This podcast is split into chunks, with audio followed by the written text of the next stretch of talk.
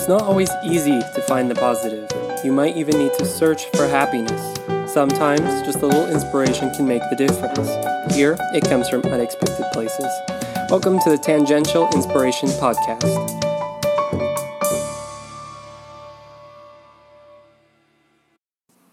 We were discouraged with all the negativity in the world and decided to focus on finding some good out there. Welcome to the Tangential Inspiration Podcast with me, Teresa. And me, Amy. We're two ordinary moms looking for inspiration wherever we can find it. So, episode 88. 88. I Oh my gosh. We're going to talk about World Central Kitchen and its founder, Jose I'm Andres. so excited. Yeah, last week we had a busy week going down to Sunriver to visit my in laws. Oh, fun. And the boys were so excited to see their grandparents. Aw. And it was really fun to see them interact. Yeah. And sweet with the girlfriends, and they love board games. So oh, I told my mom we need to re implement, you know, You need that rum family. cube. yeah, we do need to borrow that. Check it out. But family game night. I love because games. they love. board I know my kids do too. I think it's almost better when they get a little older. so they're more into it. Yeah. the- yeah. So awesome week. Randy Hook knows how much horses can transform lives. I showed you a picture of them. Yeah. Um, his cousin was shot and injured in a gang related shooting back in 1988. And his aunt, Mayisha Akbar, she was a real estate agent and a horse lover, uh, started an after school riding program on her property. oh, cool. It became known as Compton Junior Posse, which I think is adorable. That's cute. The local kids, we're talking in the hundreds here, would learn how to clean out the stalls, tack and feed the animals. Does know. like I know people though that say horses are so therapeutic. Therapeutic, I have yeah. a friend that's out in Sherwood, and she and her husband they love going and working in the barn. Yeah, not me. It's um, but well, you know, the, to each his own, and I Yeah. think that's awesome. So they'd feed the animals. The club had a high expectation for homework and studies, which I think is great. They couldn't ride until their chores around the barn and their homework were done. Oh, that's cool. Akbar, now 69, suffered a stroke and she can no longer keep the program going on her own. So she's passed on the torch to her nephew, Randy, and former junior posse member, Jamie Vance. Randy accepted under the condition that he could run it the way he wanted to. He knows that young people, you know, have a certain way, there's Yeah. social media and certain words and whatnot. So he wanted to have Fresh. free reign. Yeah.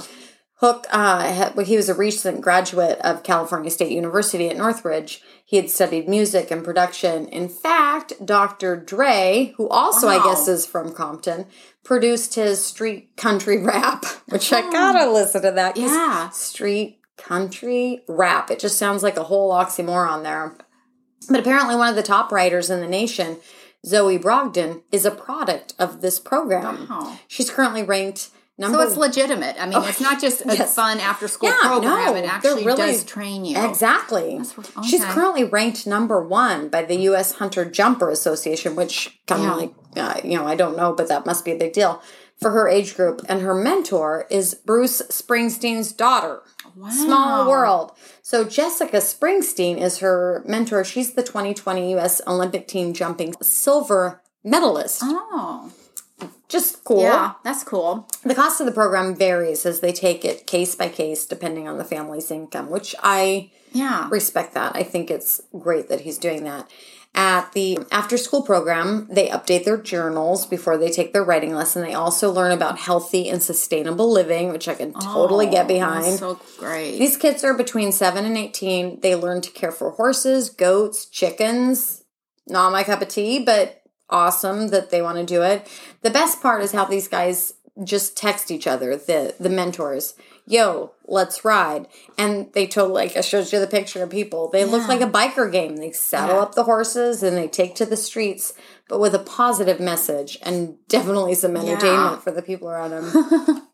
My mother in law sent me an article on a woman who brought Juneteenth to Oregon. This is another passing the torch Okay. type of thing, some 50 years ago. Clara Peoples is known as the mother of Juneteenth in Oregon, which I had no idea. This I comes just- from. I heard a little teeny bit about that on the news today. Okay. They were talking about that. Um, this was in the Bend paper, apparently, but she's known as the mother of Juneteenth in Oregon. She passed away at 89, sadly, on October 5th, 2015, and she passed the torch to her granddaughter, Janelle Jack.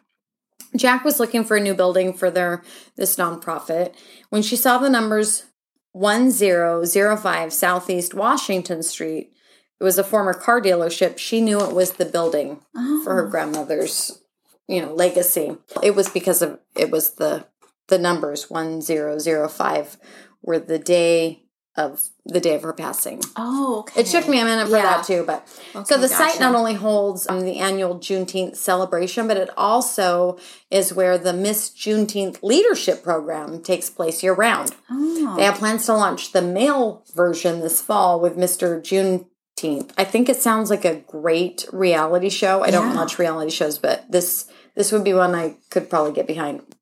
Janelle Jack calls Juneteenth our second Independence Day, which I love. Yeah. Her grandmother was um, shocked when she came to Vanport from Oklahoma to work in the shipyards, and none of her black coworkers knew about the holiday.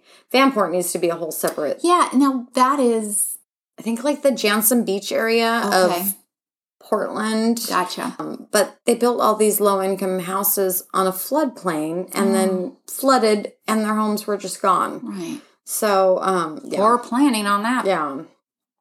But that's a, a separate podcast. She asked her boss if they could celebrate during their break, which is a pretty humble start because Yeah. it recently, in 2021, became a national holiday. Besides bringing Juneteenth to Oregon, Peoples also started one of the nation's first food banks Oh. through the Community Care Association. She had a five page feature in Ebony magazine back in 1971. Peoples and Oralee Green organized Portland's first Juneteenth parade and public celebration, and it continues to this day.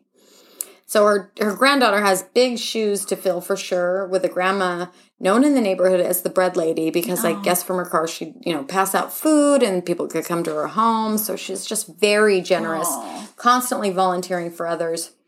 But Janelle Jack has solid genes. I'm sure she'll continue to make her grandmother Oh, proud. I'm sure.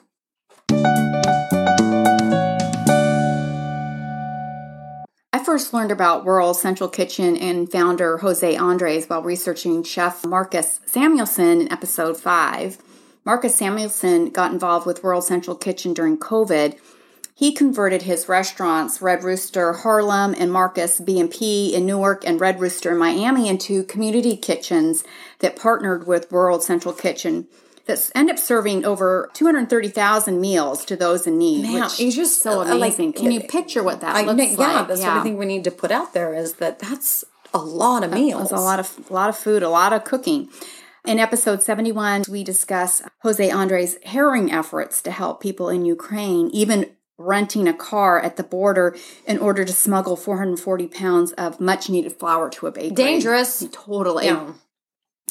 And Teresa, you recently told me about a new National Geographic documentary, We Feed People, direct. yeah, so funny because Craig's like, Amy needs to talk about this because she started it, but Yeah. I knew that we needed it. One of us needed to. it's good, yeah. It's so good. Yeah, directed by Ron Howard. It's on Disney Plus. It is an incredible film about the backstory of Jose Andres' emergency food relief organization, World Central Kitchen. It's so well done. You're right. Everyone should see it. And you know, I just I love him his personality, but I love that he calls himself doesn't call himself a chef. Instead, he calls himself um, cocinero, which is cook in Spanish. He talks about his passion for feeding people that comes from a romance of cooking in the fire. Uh, there, I love those images of him cooking in the beginning there, sensing the fire, maybe even getting burned by the fire, putting ingredients in the pot, and then love creates the dish.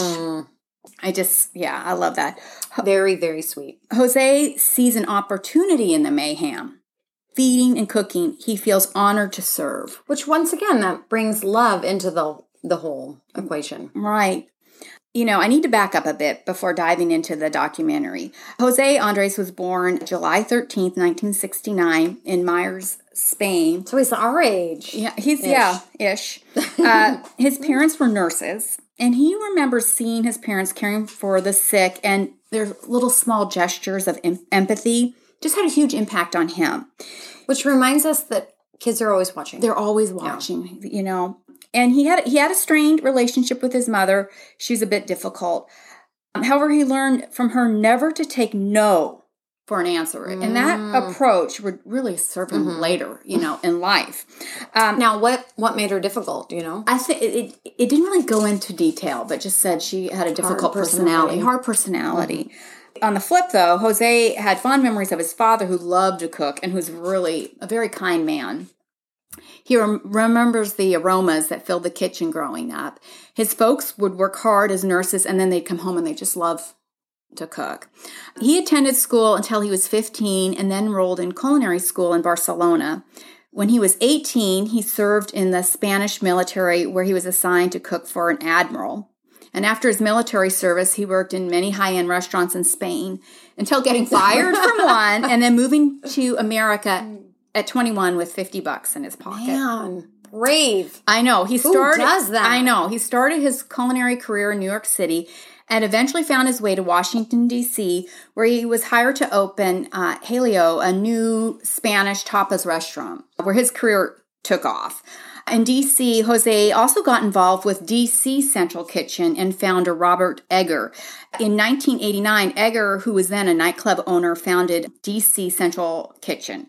He was frustrated by the food waste from local restaurants and the homeless situation. He created DC Central Kitchen as a way to provide a healthy, sustainable solution using repurposed restaurant waste into healthy meals for DC's homeless. Man, that's another thing we could do here in Portland. Yeah, I mean, I think some restaurants Oh, are yeah. absolutely and some, do, but some organizations just like you know are doing that. But Jose began volunteering at DC Central Kitchen, and that experience lit a fire in his heart for feeding people in need. And he talks about this a lot, but liberating them from their circumstances. He was recognized by President Clinton for his impact. In 1995, he married his wife Patricia. And although his restaurants in America enjoyed, were, enjoyed a lot of success, however, Jose became more famous in his native Spain. In 2005, he starred in his own cooking show, Vamos Cocinar, and he published his first book, Tapas, A Taste of Spain in America. In 2006, he partnered with Robert Wilder to form Think Food Group, making Andres co-owner uh, and his restaurants, and they opened more restaurants in Miami, Los Angeles, Las Vegas, Puerto Rico. He really, his career just All over the place. Yeah. Patricia and Jose eventually had three lovely daughters, which they're so much a part of the documentary. yes. They're really cute. Very sweet. you know, they're really a fun-loving brood. I there was a cute. I loved hearing this one story where one of the daughters realized her father's fame. They were at the farmers market at DuPont Circle in D.C. Someone wanted a photograph with her dad, and she was mad at the time, which I think is so typical of a teen and a kid. Yep, yep. But then years later, in 2010, while on a family vacation, uh, he saw the devastating earthquake in Haiti on the news. And he just felt called to do something. So he left the vacation, he showed up and just started making black beans. And it's funny, he, he, he comments that he, you know, he's thinking he's making these fantastic black beans because he's Jose Andres, you know, right? And until the local women showed him how they um, puree the beans into this creamy sauce. And I really like love this part of of of Jose. He he listened. You know, he listened. Instead of being, I'm Jose. Right. I, he listened and he said, you know, food is about community. He doesn't want to be a white savior. Yeah. He he goes on to say that food not only keeps hunger away, it gives hope. And these local women showed him the path to really World Central Kitchen and how it all began. Jose says that hope is the true meaning of comfort food, and that's why he feels it's necessary to cook in a crisis. And man, does he. Jose wants to create an organization to bring food to people affected by horrific events, and food is that agent of change. In 2017, Hurricane Maria demolished Puerto Rico. Jose was on the first flight just three days after the hurricane. Initially, Jose and Nate Mook, World Central Kitchen CEO, thought, oh, they'll be there just a few days, turned into weeks and months. And shortly after arriving in Puerto Rico, uh, Nate and Jose um, attend a meeting addressing the aftermath of the hurricane. Leaders of the meeting were really concerned about fuel. Jose and his crew raised their you know concerns about the food situation. The Red Cross didn't have a kitchen, and there was two million people hungry. Man. So as Talk about pressure. I know. So as Jose puts it plainly, we cook, we feed, no planning needed. World Central Kitchen went on uh, went to local distributors. They built a team made up of the local kitchens. He knew the local chefs and rallied them together with a charge of feeding Puerto Rico. He leveraged his own money, contributing $10,000 into supplies and ingredients. He used credit cards to continue this mission. Yeah.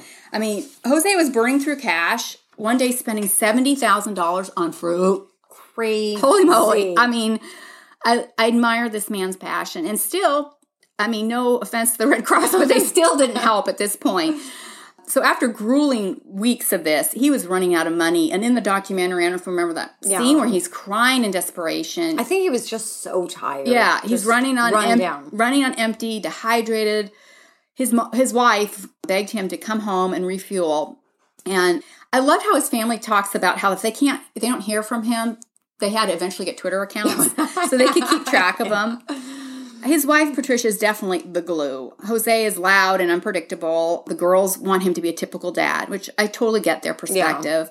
However, I Don't stand out. Don't stand out. yeah, Don't embarrass me. Don't yeah, but I think it's his contentious personality that helps him get the job done of feeding people. Absolutely. Absolutely. Patricia keeps him straight and provides stability at the home for the girls. Reminds me of Maria Goff. We Yeah. talked about that her, the glue. Of course, after the short reprieve, Jose was back on the front lines, feeding those in need.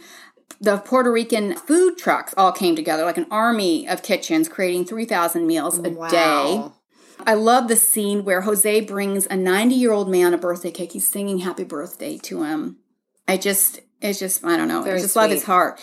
And in the end, uh, World Central Kitchen also helped the Salvation Army and a a lot of hospitals with meals as well, providing food. So pretty incredible. Never ending. No, FEMA finally came through with money. Uh, and I was both both really sad and angry to hear the stories in social media at the time circling about accusing Jose of being a hustler. That he came to Puerto Rico to make money. He was a thief. I mean, it's so wrong. I mean, Yeah. he's there and he's using his own resources. But that's trolls on I know. online. You just yeah. But it is it's sad. It's super a sad. state that we're in. Since Hurricane Maria, World Central Kitchen, I mean, they have aided millions and millions of people um, Amazing. across four continents. I mean, seriously, it's really, really incredible work. Recently, they've been providing over 40 million meals in Ukraine. Man. While working at a 24 hour pedestrian border crossing in southern Poland, World Central Kitchen began serving nourishing hot meals within hours of the initial invasion and quickly worked with teams of cooks in Ukraine, Romania, Moldova, Hungary, Slovakia, Spain, and Germany. I mean, he's just so good at rallying fellow Yeah. chefs to join the cause. Also, a local restaurant like um, Oh My Ramen is a food truck. Uh, started pitching into after crossing into Poland, refugees are transported by bus to nearby accommodation centers. World Central Kitchen set up one of these centers in Korczowa, and Oh My Ramen, Sasha and Vitalik um, from Oh My Ramen, they're Ukrainians living in Poland, drove four hours to join World Wow. Central Kitchen, and they've been serving ever since. And this is really sweet. In hopes of brightening the children's spirits, World Central Kitchen team recently to celebrate International Children's Day, which is on June 12th. They hosted events across Ukraine, creating a space for kids to be kids, which I just love. Uh, World Central Kitchen provided fresh meals, sweet treats, music, dancing, uh, c- custom coloring books for children attending the festivities To just make it fun. just to make it fun in the Yeah. dark time. Beyond this incredible response in Ukraine, Jose also recently hosted 13 senators at his restaurant, Oyamel. And I saw the article uh, about it was dubbing it margarita diplomacy. His dinner party created an opportunity for bipartisan discussion on issues including the conflict in Ukraine, immigration reform, and then the upcoming White House conference on hunger, nutrition, and health. Jose has been instrumental in reviving this conference. The last time it was held was back in 1969. Wow. So what's uh, what I love about this is that it shows that real people, you know, Yeah. real people can come in And do something. and make some make something happen. noise in politics. Yeah.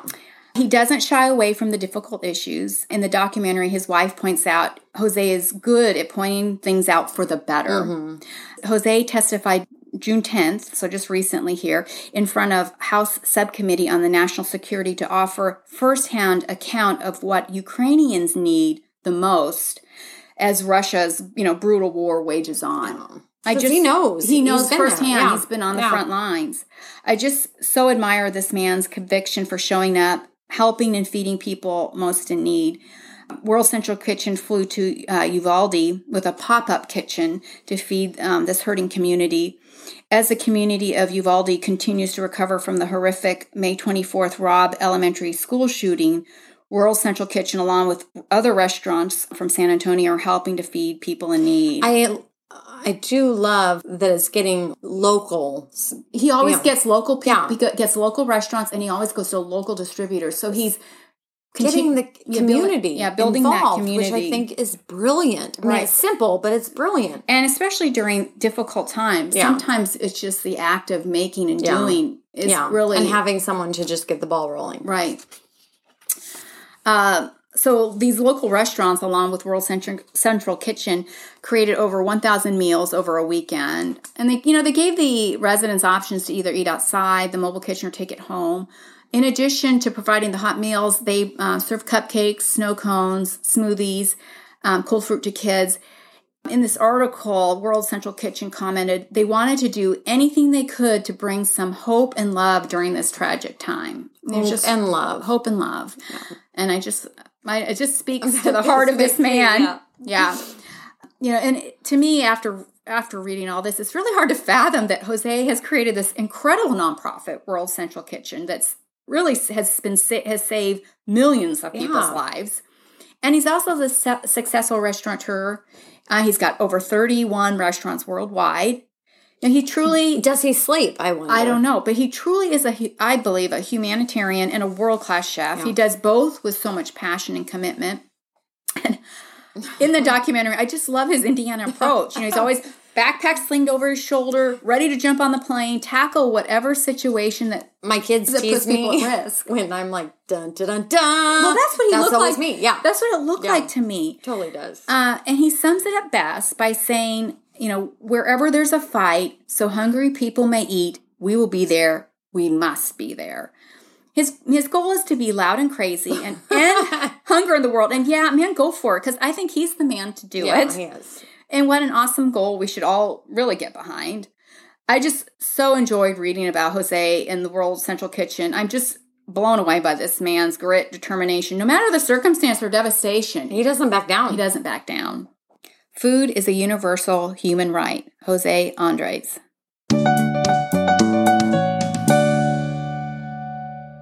I kept seeing social media posts for World Bicycle Relief. I don't know if you've seen them, but I was so curious. Bicycle relief. Yeah, Wow. I've seen it on my Instagram. I was so curious about this nonprofit. I thought, well, I'm going to research this. World Bicycle Relief is a nonprofit based in Chicago, Illinois. It was founded in 2005 by SRAM, its co-founder, a bicycle component manufacturer, uh, Stanley R. Day. His documentarian wife, Leah Day, after witnessing local relief efforts in Sri Lanka after the Indian Ocean earthquake and tsunami in 2004, known as the Boxing Day tsunami. Similar to Jose Andres using his passion for cooking uh, to feeding people in need, Stanley's passion for bicycles and then discussions with locals led to the idea of what a potential bike um, could provide this community. Thus, World Bicycle Relief was formed. World Bicycle Relief partners with World Vision, a Christian international nonprofit that provides humanitarian aid around the world, and lo- they work with a local manufacturer to provide the bikes that are specially designed for the terrain um, of the needs of these of the community. area. Yeah. World Bicycle Relief believes this is a catalyst for change in rural communities around the globe, providing access to education, healthcare, and other vital services in order So people ride these bikes to. well, yeah, these bikes are made. Well, I'll tell. I'm going to tell you about Okay, the, okay, the, okay. the Buffalo bike is Getting is, ahead of is it. a heavier built bike. It's compared to our lightweight recreation bikes. So these bikes are you're able to carry supplies Oh, okay. and you're able to handle rough terrain, and you're able to before walking. You know, Mhm. people before bikes.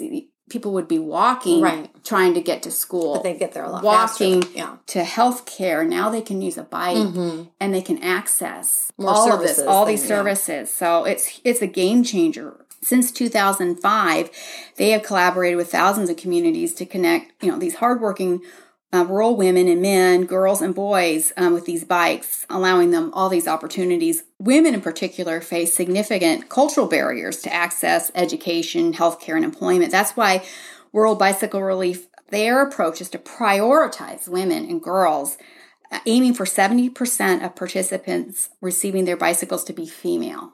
Wow. Which is so awesome.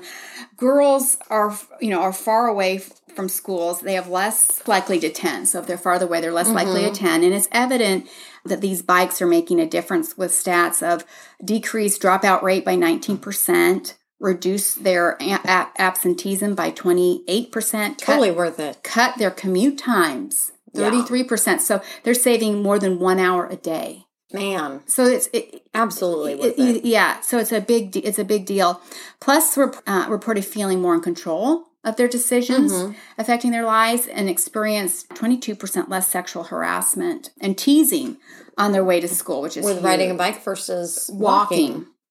I get uh, that. I get that. I love that World uh, Bicycle Relief's goal is to reach 1 million bicycles and 5 million people empowered by 2025. In 2021, they distributed 423,680 people were empowered, and that made up of 84,736 Buffalo bikes distributed. Wow. This is across uh, six countries Colombia, Kenya, Malawi, Zimbabwe, Ghana, Zambia. And even with the challenges of COVID, they expanded mm-hmm. and mobilized these communities and created hope. I just love their approach of making these bicycles accessible to these rural communities and their focus on female recipients. I'm so yeah, 70%. and it's and as we've talked, like with you know that's that really is viable solution to ending that cycle of poverty yeah. is getting these getting people access to services. So. I'm so excited that you found this story because that whole concept is just so foreign right. to most we, of we us. take because, that we yeah, take access absolutely for granted and ability 100%. to get places yeah. for granted. So it's huge. Awesome. Yeah. Awesome. If you can't feed a hundred people, then feed just one. Mother Teresa. Thanks for listening to Tangential Inspiration. We really want to hear from you. Email us your comments or story suggestions at tangentialinspiration at gmail.com or leave a comment on our website, tangentialinspiration.com. Our website has all our podcast episodes, show notes, stories, follow ups, and links to websites and books we talk about. Like and subscribe to us on your favorite podcast app, and you can also follow us on Facebook, Twitter, and Instagram. Have a great week.